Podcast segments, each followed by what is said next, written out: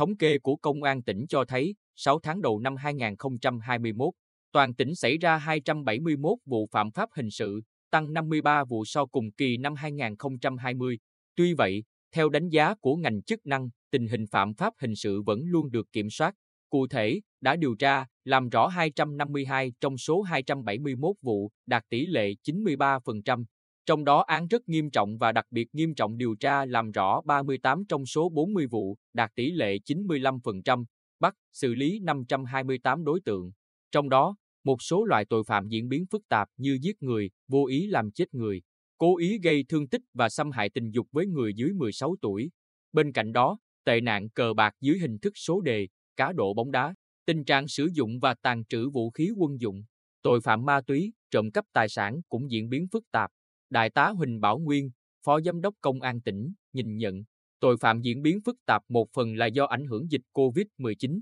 Một số thanh thiếu niên thất nghiệp trở về quê tụ tập, kết bè gây ra những hành vi vi phạm pháp luật. Mặt khác, công tác phòng ngừa xã hội có lúc, có nơi còn lơ là. Đồng quan điểm, Viện trưởng Viện Kiểm sát Nhân dân tỉnh Trần Văn Sang cũng nêu thực tế, nhận thức, sự tuân thủ pháp luật của một bộ phận người dân còn hạn chế, nhất là ở lứa tuổi thanh thiếu niên. Chỉ cần không hài lòng từ ánh nhìn hay có ai đó rủ rê là có thể sử dụng hung khí để đánh nhau, bất chấp hậu quả. Vụ án giết người do Đặng Quang Hùng, sinh năm 1985, cùng đồng bọn gây ra tại xã Phước Sơn, huyện Tuy Phước vào ngày 28 tháng 3 đã thể hiện rõ sự côn đồ, manh động. Trong vụ án này, chỉ Hùng có mâu thuẫn với gia đình nạn nhân, còn Bình và Huy không mâu thuẫn nhưng là đồng phạm tham gia tới cùng. Cụ thể, khi nghe anh trai là Huy điện thoại thông báo sẽ có đánh nhau, Bình đã mang theo kiếm, phản đến nhà Hùng và truy đuổi, đánh nạn nhân đến cùng. Hay như bị can Phạm Ngọc Vũ, sinh năm 2001 ở huyện Phù Mỹ,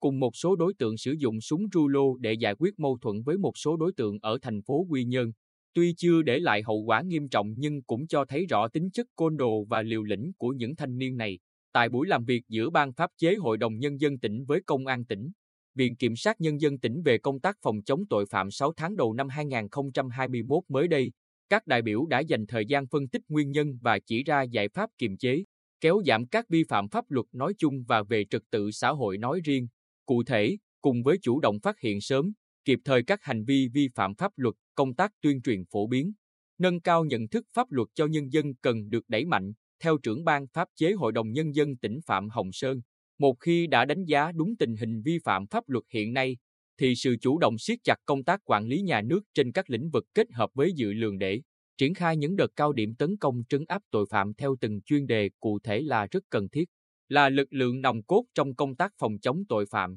Công an sẽ tiếp tục làm tốt công tác nắm tình hình, ra soát đối tượng, tăng cường công tác tuần tra, kiểm soát để kịp thời ngăn chặn, phát hiện, xử lý các vi phạm, góp phần răng đe và phòng ngừa chung, tiếp tục duy trì, phát huy và nhân rộng các mô hình, điển hình tiên tiến. Trong đó, tiếp tục đấu tranh có hiệu quả với số đối tượng trọng điểm về hình sự, ma túy, kinh tế, môi trường, tội phạm sử dụng công nghệ cao, triệt phá các băng nhóm tội phạm nguy hiểm, tội phạm sử dụng vũ khí, vật liệu nổ gây án, vận động đầu thú, truy bắt thanh loại đối tượng truy nã, chủ động lên kế hoạch cao điểm tấn công trấn áp tội phạm cũng như tiếp tục huy động sức mạnh của toàn dân trong đấu tranh phòng chống tội phạm.